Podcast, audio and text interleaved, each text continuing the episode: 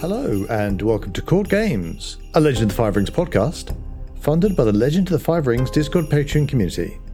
This podcast will focus on the role playing game stories and lore for Legend of the Five Rings. I'm Korvar. And I'm Kakita Kaori. Today we're going to talk about the history of RPGs and specifically about Legend of the Five Rings as it fits into that. Once it gets started, we'll talk a little bit about how the game developed and the different versions, and so on. It might be useful for people who are relatively new to the game, especially the ones who've picked up FFG's edition, because there is like 25 years of previous storyline and history and stuff. And some of us old folk do go on about it. we do, we do. We're terrible. so it might be an idea to kind of, this might help to, to get an idea of how it all fits in to the grand scheme of things. Indeed. Yeah. So if we want to start right back at the beginning, there was a, a very strong kind of wargaming community in America and various other places. But that eventually became what we now know of as Dungeons and Dragons, which was Gary Gygax and Dave Arneson taking their wargaming roots into role playing. So you can you, you can see a lot of that ancestry in Dungeons and Dragons. So that was first released in 1974. That's when role playing games really, really start. And uh, so it was taken very much from the war game with miniatures and stuff. And so you, you can you can see that still today. right. So for centuries, folks have been sitting around with little tin soldiers playing battle games. So that's the tradition out of which Dungeons and Dragons came rather than, you know, the role playing side was well, we've also sat around and told stories with each other, but that was it was the role playing side that was new, not the miniatures and, and maps and stuff. Yeah, absolutely. So that was the very first one. There were many role playing games of different kinds sold between 1974 and 1981. These were mostly sold at gaming stores, at specific stores, and they weren't in regular bookstores or toy stores or anything like that. And this was before the internet. Very much so, yeah. Yeah, you didn't have a way of finding out about them. If you lived in a little college town in the Midwest, there would be, you know, groups that would associate with, and some of them might start a gaming store to support this hobby. But if you were outside of this very specific niche of community, you would have no way of hearing about um, any any role playing games. Different groups of people would learn about them through trade magazines, but there was not no internet to order them or anything like that. You just had to spread word as you traveled or or through these trade magazines. There were like magazines and mailing lists and things like that, but it was very difficult to just stumble across this if you didn't already know it existed. Mm-hmm. That started changing in 1981. At the time, TSR began selling its product in toy stores, like Toys R Us. Any other products except Dungeons and Dragons were not sold in, in Toys R Us. It was this one company making a, a push to try and get uh, role playing games out to kids as a kids product. The simultaneous push, because this was what was done at the time. If you had a market uh, a toy you wanted to market, you made a cartoon about that product. Yeah. And so, I mean, like Transformers and G.I. Joe, all these toys, in order to market it to more kids, they would make a cartoon TV series for that product. And so in 1981, they made the Dungeons and Dragons cartoon. And that, along with having them for sale in uh, toy stores, is what brought Dungeons and Dragons and role playing games in general to a much broader audience. But this broader audience were not creating their own games. These are all kids buying toys at toy stores playing Dungeons and Dragons. Yeah, yeah. So other games other than D&D were still in these little enclaves. Speaking of other games and enclaves, in 1981, a game comes out called Bushido, which is, I don't know if it's the absolute first Japanese based role playing game. It's the first I could find in English. Yes, I think it first came out in 1980, but the main, but is mainly out in 1981. Um, I believe there's something called the, the, Land of the Rising Sun, which is another small system in about the same time. And this was an attempt to do a Japanese historical game with magic and monsters. So this was very much based off the war games. If you, I've, I've read Bushido, I've actually played it. And the rules are absolutely wargaming rules. They really, really are. And they've got sections and subsections and subparagraphs and tables and all sorts. So they focus very much on being like a simulationist, realist kind of thing. Um, only, again, they're adding magic and monsters. So the roles of women was very traditional, at least very traditional for Edo slash Sengoku Jidai. Uh, you rolled your social caste randomly, which must have made for some interesting groups. How do we put these people together? Right. But the whole focus was realism, as I understand it, right? Yes, or at least their view of it. Quote unquote realistic, their view of realistic as possible. Realism and simulationist. And I actually think this might be the first use of the word Shugenja as a gaming term for a character class, basically. In Bushido, a Shugenja is a mountain ascetic who comes down from the mountains with various powers.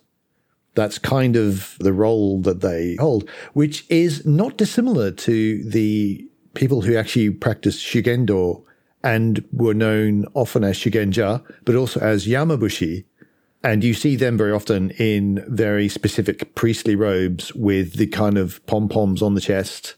Uh, you will occasionally see Tengu dressed up like that. And I think this might be where the Legend of the Five Rings usage of the word Shugenja originally comes from. It's definitely sure that uh, Legend of the Five Rings did draw considerable inspiration from Bushido in in terms of how it how it came out. That was in 1981, and but again, as a non Dungeons and Dragons game, it was kind of in these niche uh, markets still. Absolutely. So, Dungeons and Dragons itself as a product grew between 1981 to 1985. And 1985, Dungeons and Dragons came out with two products together that were very big, and they were Oriental Adventures and Unearthed Arcana.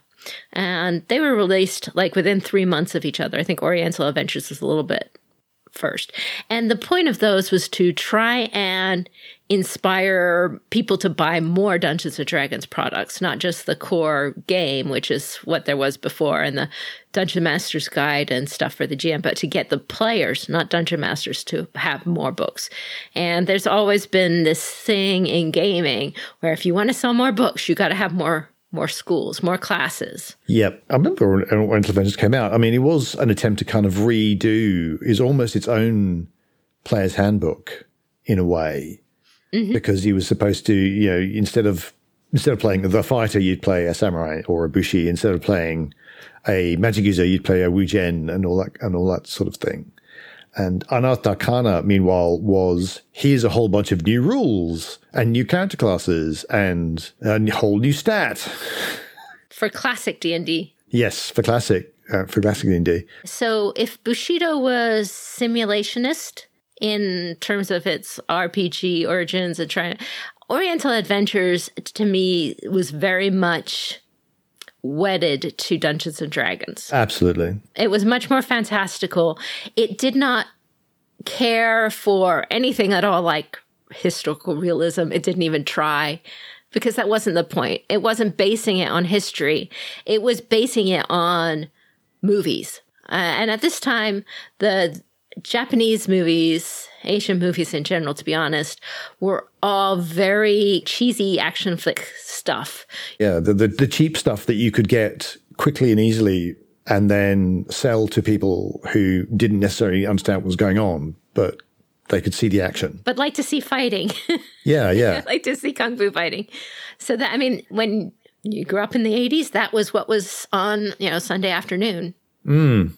It didn't try to, to research anything. It it just didn't. Its its goal was to make a bunch of characters that could be slotted into regular Dungeons and Dragons, and this was along the lines of what Dungeons and Dragons was. Nobody cared if their paladin had anything to do with people who were in the real world called paladins, you know, or cavaliers. It had nothing to do with France. It was just the way it was at the time, and Oriental Adventures and Unearthed Arcana shared a bunch of new mechanics like comeliness and stuff that they were just kind of trying out to stick them out there anyway. Yeah.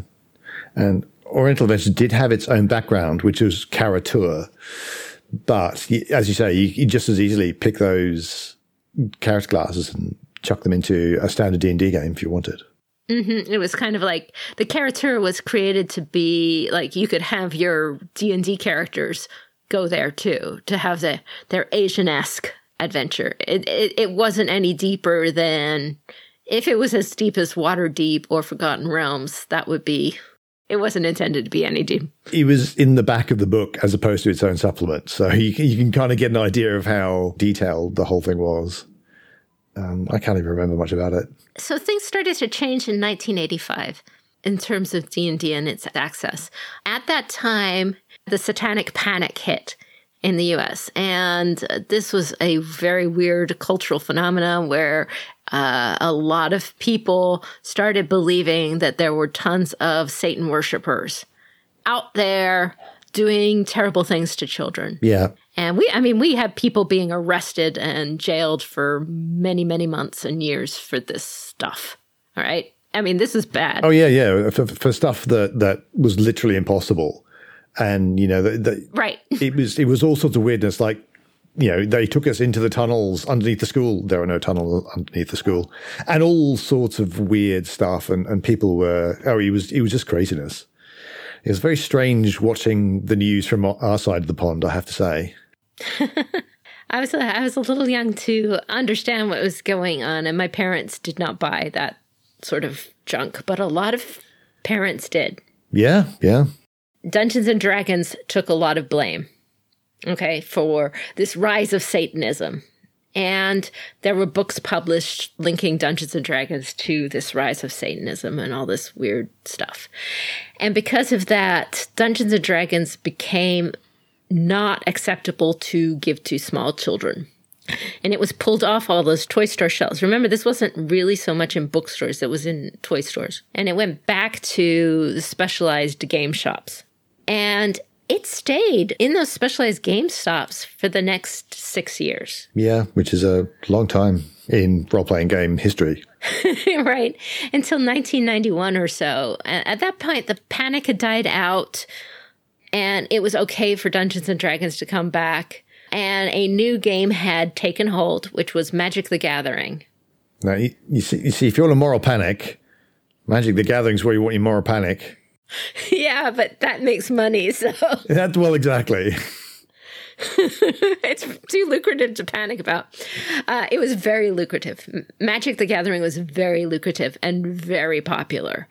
And it had this fantasy element too. And so it came out and then it kind of brought with it everything, all, all the gaming stuff that was from the gaming stores, Dungeons and Dragons back, not in the toy stores anymore, back in bookstores. Magic the Gathering started up game stores in many more places because now you had a lucrative product you could build your game store around, right? And it was bringing kids in to the game stores who never would have gone into the game stores, and they started to get exposed to role playing games because the shops, all the ro- pretty much all the role playing game shops, started turning into card shops. I remember at the time thinking that this could literally be the end of role playing games because almost everything was getting replaced by card shops.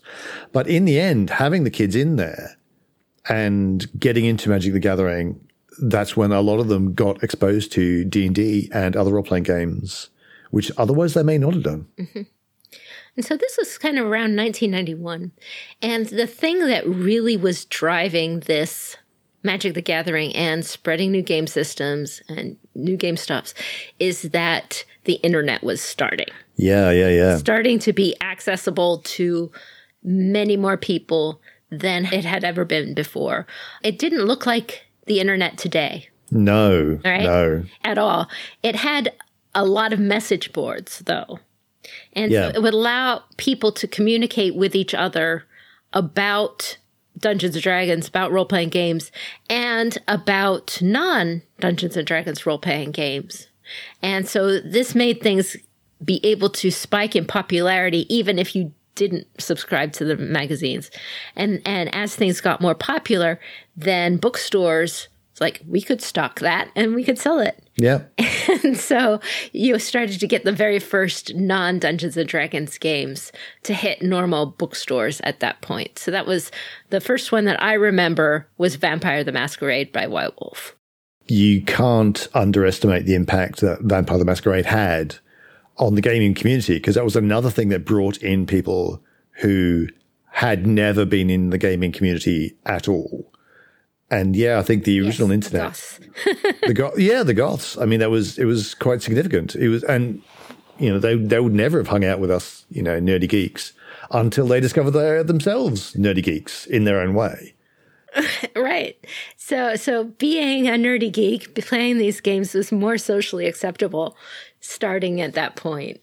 It is around that time in 1995. We've got Vampire the Masquerade steaming along. We've got Magic the Gathering has been out for a couple years. The group of kids who had seen Dungeons and Dragons cartoons as a kid were now spending their own money. They were now in college and building the bulk of this community. So you just had this demand that panic had kind of suppressed for a while. Yeah. And it was into this environment that Legend of the Five Rings was created. And it was absolutely created because Magic the Gathering was so successful and so popular that competitors could just pour into that market trying to rake in some of that sweet magic money. I mean, that was there were so many card games then. It was basically a license to print money in the very, very early stages. Pretty much anybody could make any card game and make money off of it. It was a it was a crazy time. There was a D&D one, there was a Vampire the Masquerade one. Pretty much every role-playing game came out with its own. There are so many. I mean, some of them are still pretty much I mean, you got Yu-Gi-Oh and Pokemon as well. That's I think believe they got their starts around about that same time. Yeah, they were a little bit later and they started in Japan, but they were made in Japan as a reaction to this trend going on in the US. Yes. and then they they came over from Japan. So that took a little while. They showed up in the US a little bit later. Hmm. But L5R. So L5R came out in 1995. And it had really good success. People liked the Japanese theme specifically. And they liked it because it had a mythos that started around it that the players should shape the story. And it had this built in from the beginning. It was not originally created to last 25 years, okay? It was supposed to be two years of tournaments, ending with a gigantic grand tournament about who would defeat Fu Leng, who would defeat the ultimate evil. So the clans are fighting against each other in the face of ultimate evil. And then at the very end of two years, either ultimate evil will win or one of the clans will win, defeat the ultimate evil, and defeat, you know, become the emperor. And people really got into this idea that they could shape the story. The other card games didn't have much of a story. Magic added it, but it didn't have it really at that time. It had little hints of a story, but not like amount you could make a book on it kind of story. Not back then. I mean, fundamentally, you could impact the official story by your deck choices, let alone winning a tournament and actually getting to select a prize. If your playing style caught the eye of one of the makers of Legend of the Five Rings, you could end up actually changing the story. And a lot of legends have come up during this time. They had a magazine called the Imperial Herald that was coming out at the same time as this to kind of branch. As I said, all of these things had trade magazines. That was pre-internet, that was how you talked about. They had a trade magazine for Legend of the Five Rings and a club that you could pay and join, and and you would get this magazine.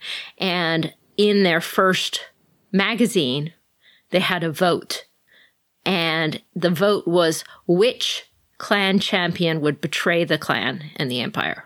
And they had a bunch of different choices. And it ended up that the first vote, Doji Hoturi won the vote. And therefore, the false Hoturi storyline was a, a, result of that vote. Yeah, so you can you, you can see the yeah, people had the had the huge impact on what happened. Right. So you didn't even have to win. You could you could join and, and do votes. There were stories people could share, and, and this was very exciting to people. And as I said, L5R, when it was originally constructed, was created to cover two years, right? And with the Day of Thunder, big tournament to defeat evil. Yeah. It was so popular at that point and what he had done was so unique that they didn't want to stop, even though they said that they were going to stop. we'll have a link in our show notes called The Greatest Story in Gaming, uh, where Matt Colville tells the story of the tournament where that Day of Thunder happened.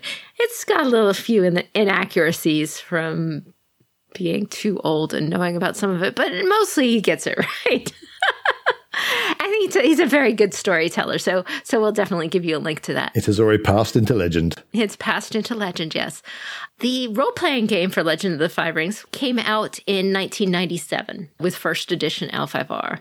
The role playing game emphasized a balance between courtly stakes and combat, which uh, I've written about on my blog. That was pretty new. Yeah, yeah. The combat was extremely lethal. And the roll and keep, where you roll a bunch of d10s and you can keep some of them to hit your totals, and then making raises to voluntarily raise your target number to hit for additional goodness, allowed for continuously raising the stakes on combat and social stuff. And, and so this was a, a really good mechanic for not only the vampire masquerade, how do I beat you and stab you in the back better than you would stab me in the back, or the D&D, how do I stab you literally with a sword versus you stabbing me. This allows a gamified, you know, courtly courtly stakes. Yeah. And and simply by having mechanics for courtly behavior and for social things like that, you are essentially saying this is an important part of the game. Mm-hmm. So just just by doing that, you're signaling that this is a slightly different kind of setup.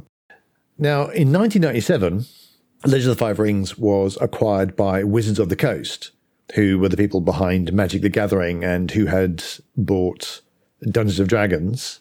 And so they were now publishing the Legend of the Five Rings card game and the role playing game. Things just mainly continued as they were. In 2001, however, Wizards of the Coast republished Oriental Adventures.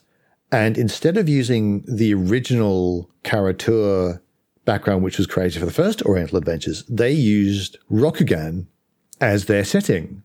And they essentially created a D20 version of Legend of the Five Rings. So the second edition of Legend of the Five Rings was essentially published alongside the D&D version of the stat. So there's the dual stat supplements, which was a thing for a while. So this brought Rokugan and Legend of the Five Rings into an even broader world because now instead of just being for the Legend of the Five Rings role-playing group and the card gamers, that was now the standard Asian setting for Dungeons and Dragons for quite some time. So that was a that was a big change in popularity. Yeah, so I've met a lot of people who were introduced to L5R through this Oriental Adventures second edition thing. They didn't go all the way to D20 because roll and keep was so persuasive. Yeah, yeah. Really, you know, if you asked one thing, don't take roll and keep from Michael, you know, from me. I won't give it up. No. Because of how it emphasizes and puts this little gambling aspect, or it, it really gamifies skill rolls Yeah, yeah. as opposed to, you know, combat in a way that D20 can't because of how it works. Yeah. People who were coming in through Oriental Adventures were getting both when they started digging into it, and then they kind of switched and became full on L5R fans. Towards the end of 2001, at this point, Wizards of the Coast, it had Dungeons and Dragons, it had Magic the Gathering. This was like really a hot property. Yeah. Okay? Yeah, absolutely. That year, it got sold to Hasbro, which is the big board game store, like the biggest toy store at that time in the United States, anyway.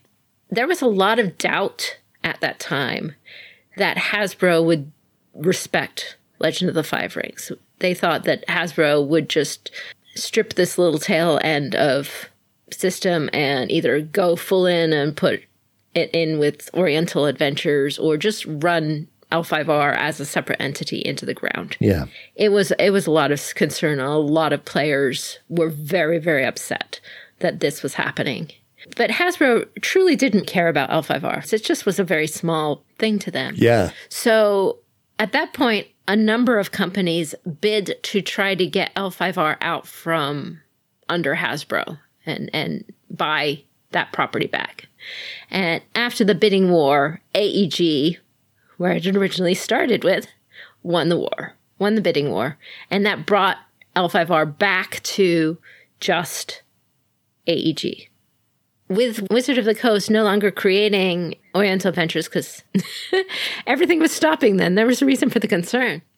That being sold, AEG acquiring the property, at that point, they were free to make a third edition of L5R uh, in 2005 that didn't have the D20 stats or the other things linked to Oriental Adventures that was just purely independent. I don't know about you. I thought third edition was not the best balanced product ever. All the tales of the people who ran third edition campaigns is that it seemed to be a lot of fun, but it was not balanced and things got crazy. Like, you, yeah, the people, you know, you, you get Mirumotos with like five attacks around or whatever, and Crab who are completely unkillable, and Lions who could not be hit or whatever it was. I, there are there are many many t- tales of extremely broken character builds. So it kind of got run into the ground. There are a lot of issues with third edition. So, still under AEG, they came out with a fourth edition uh, in 2010. And fourth edition, if you are looking at L5R pre the sale to FFG, uh, is considered like the most balanced Yep.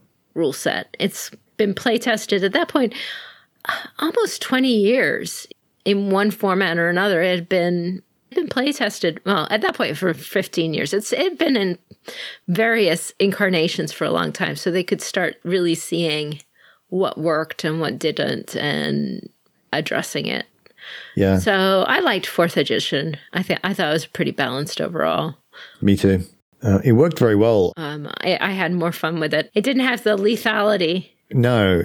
Oh, well, unless you used optional optional rules, yeah. um, I came in right at the end of third, and but mo- most of my gaming with Legend of Five Rings has been fourth, so that's what I'm used to. I skipped a lot of, um, well, I have all of them, but I did not play in third edition. And I did not play in most of second edition. They kind of had a, a 1.5 or something. They made some changes in one that like started really screwing things up for all the kinds of characters I wanted to build. Oh dear. Okay, I'll admit it. They made Kakita unable to do anything outside of duels. And it was that way for a very long time. So yeah, that way till fourth. Yeah. It was. And fourth, you can play one again. It took some work, but, you know, and I was just like, this isn't, this is no fun. Hmm. So, I'm bad. I know. Um, so in 2015, AEG was facing a market with seriously declining revenues. The, the card game, it had survived a lot Yeah. in terms of the card game market. But the card game market was dying off. Um, Magic the Gathering was beginning to uh, pick back up again after a long lag, but there wasn't that much room in the market for a lot of other game systems. And the hot new thing was uh, living card games. And AEG was trying desperately to figure out how to pump up their sales of their card game. And it had been, generally speaking, you know, kind of stacked game with game with the same basic rules since the beginning. There had been structural changes, but the essence was still there all the way long. And AEG was trying to shake it up so they could start sales again. And the new hotness was a living card game. So they were planning on basically taking the product and trying to turn it or rebuild it themselves as a living card game. And a living card game means that instead of buying collectible packs and hoping that you get the cards you want in those packs, you get every card when you buy a pack. Yeah. You don't have to fish, but it also means that it's kind of expensive to get in because you don't have as much trading going on, which is what a big part of collectibles card games was. When that happened, and this was a real surprise, they got together and Steve Horvath, which who was an old time Legend of the Five Rings player for many years, was running Fantasy Flight games, and there was an offer made and accepted to purchase L5R by Fantasy Flight Games, kind of all in a all in a weekend. Wow. Fantasy Flight specialized in living card games. So it seemed like a natural fit for AEG, and AEG kind of wanted to go over into their other popular products that weren't collectible card games, which have a lot of rule testing and overhead. And L5R is not an easy game to balance. No other game, I think, has people caring so much what faction. Absolutely. You, you, you, you, don't get the, in Magic the Gathering, they've got the five magic types. You don't have people saying, you know, white magic forever, no, no red, only red, or anything like that. You don't, you don't quite get that same uh, identification. Sports team. yeah, yeah, yeah, yeah. So it's very hard to balance L5R. It is, yeah. I mean, it, maybe you get it a bit with things like Warhammer, where there are people saying, no, only orcs. Mm-hmm. But I think it's very specific to L5R, yeah. Mm-hmm. So FFG took it up in 2015 and then it was silent for two years. Yeah. As they worked on creating and playtesting a new version of the card game as a living card game. And so that was released in 2017.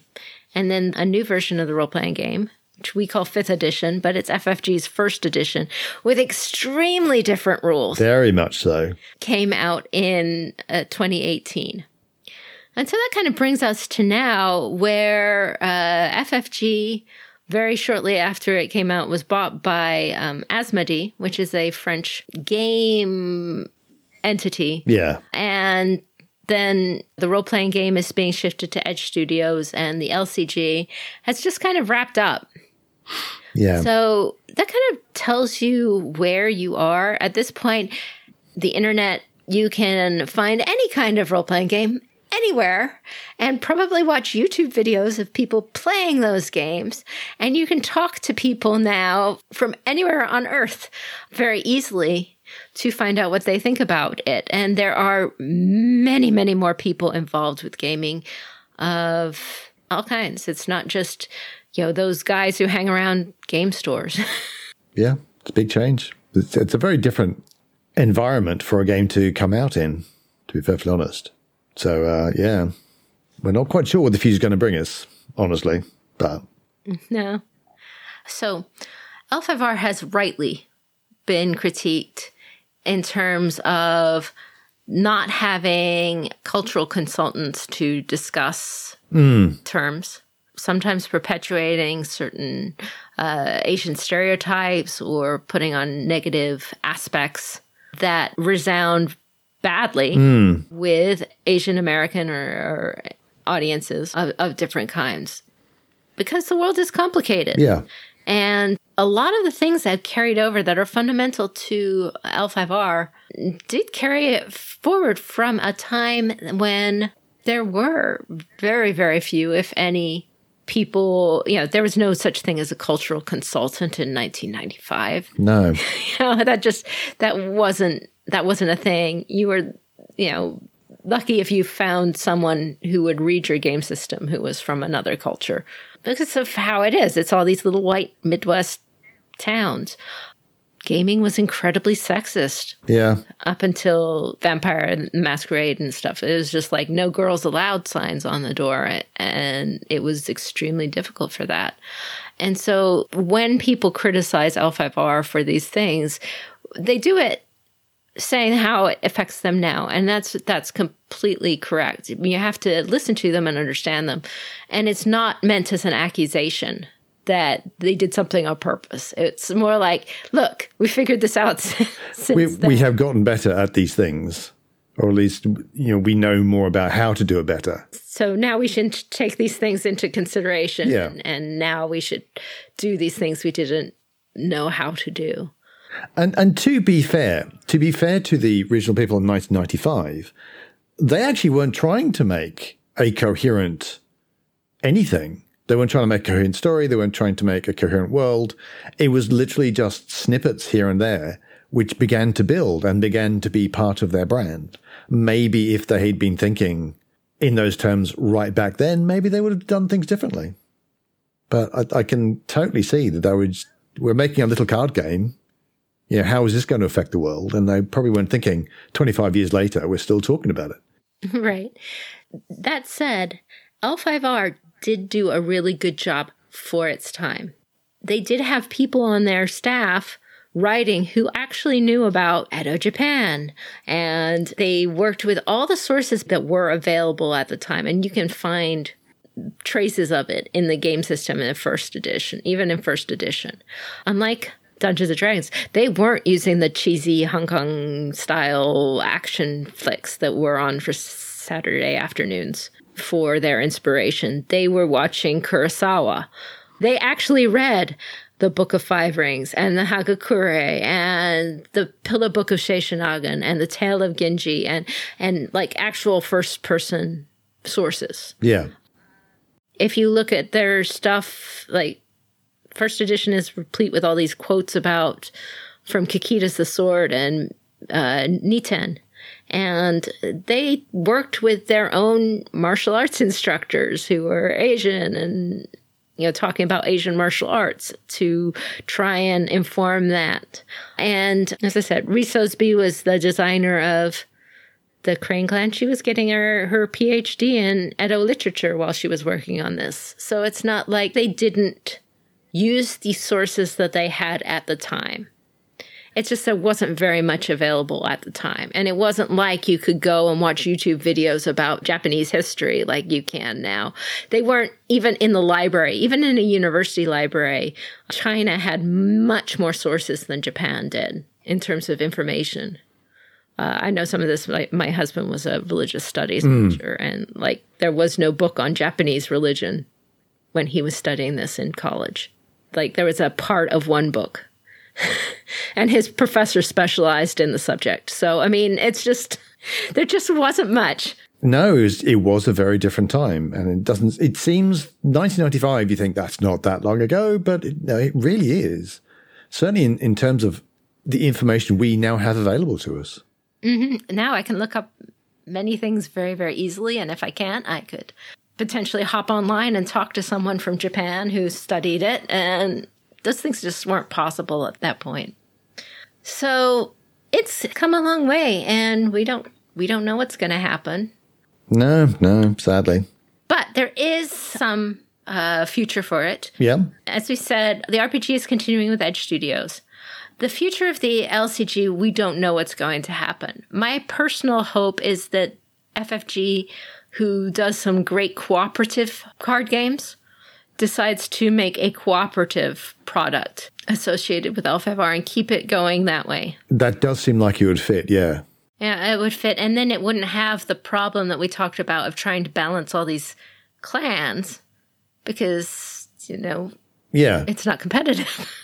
Yeah. I mean, you can look at the final LCG product, which was a multiplayer where one person plays the Shadowlands and everyone else plays the clans. And I wonder if that's not the direction they're kind of going to thinking of going. but they have kept completely mum, and I have not heard anything on it. Yeah. there is a fan created living card game product called Emerald Legacy that is coming out and it is it's just kind of start starting up now but it's going to continue the um, living card game and it's going to continue tournaments and stuff and it's going to continue having fictions it's not official at all but uh, you know it, it it's for people who like playing this as a competitive game Yeah. who enjoy it and want to have storyline tournaments where they can affect the future of Rokugan. And I, I have to plug it because I'm the lead writer. So um, my first story for it has been posted out there on uh, the Emerald Legacy site, and we'll have a link for it in the show notes, and you can go read about what happens if you want to follow that storyline. You can Yeah. tell me I'm, I'm a bad writer, but you know somebody's got to do it. anyway, I hope that this was an interesting uh, tour down memory lane, or at least gives you some perspective as to what it comes from and what we talk about when we talk about all these different editions. Yeah. It was fun to talk about. It was. I mean, I only came into Legend of the Five Rings very, very late. Like I say, very end of third edition, beginning of fourth. But it has very quickly become a very important part of my gaming environment, really. And but some of the stories are just fascinating, and there there is a lot of history there, and it, it's a lot of the the history of the game is in many ways as interesting as the history within the game, the the lore within the game. There is a movie, you can find it sometimes on YouTube called Gamer's Hand of Fate. It's a second in a series of movies about role playing gamers at Gen Con. And uh, it's a funny movie. But the story for that particular movie is kind of about a fictionalized version of the big tournament for L5R. I mean, it's based on L5R Yeah, and to the point where they did have AEG design the card game that they use in the card tournament for this movie and and a lot of L5R players were extras and stuff. if I remember right, they couldn't quite get it to work to make it actually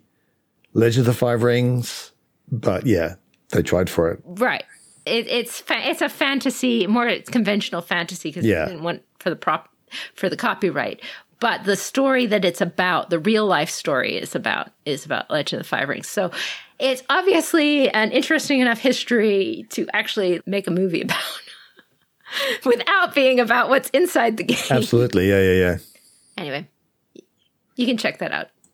But that's it for us this week. Thank you for listening. And we want to give a call out to Fortune and Strife, our affiliated actual play podcast. They've been on an incredibly long um, hiatus, but this week they have their first new episode in quite a quite a while. So hopefully they'll be able to keep that up. There is an opposed library research intrigue Ooh, episode that came out. ooh, So you can see how to do that. But it's cool things like that. That's why you would listen to uh, Fortune and Strife, I guess. yeah. See how you would run something like that. And also call out to our friends at D20 Radio. Our content is funded by the Discord Patreon, which supports our editing costs as well as our website hosting. And you can see long term information, articles, summaries of our podcasts, RPG tools, and more. And for our Patreons on Patreon, we have special bonus content like Adventure Seeds, early access to our adventure podcasts, and more. Online, you can find us at our website, courtgamespod.com. On Twitter, we are twitter.com slash courtgamespod. And we are on Patreon at patreon.com slash courtgames. But that's it for us this week. This is Kakita Kaori. May the fortunes favor you. And I have been Corvar. And until we meet again, keep your jade handy.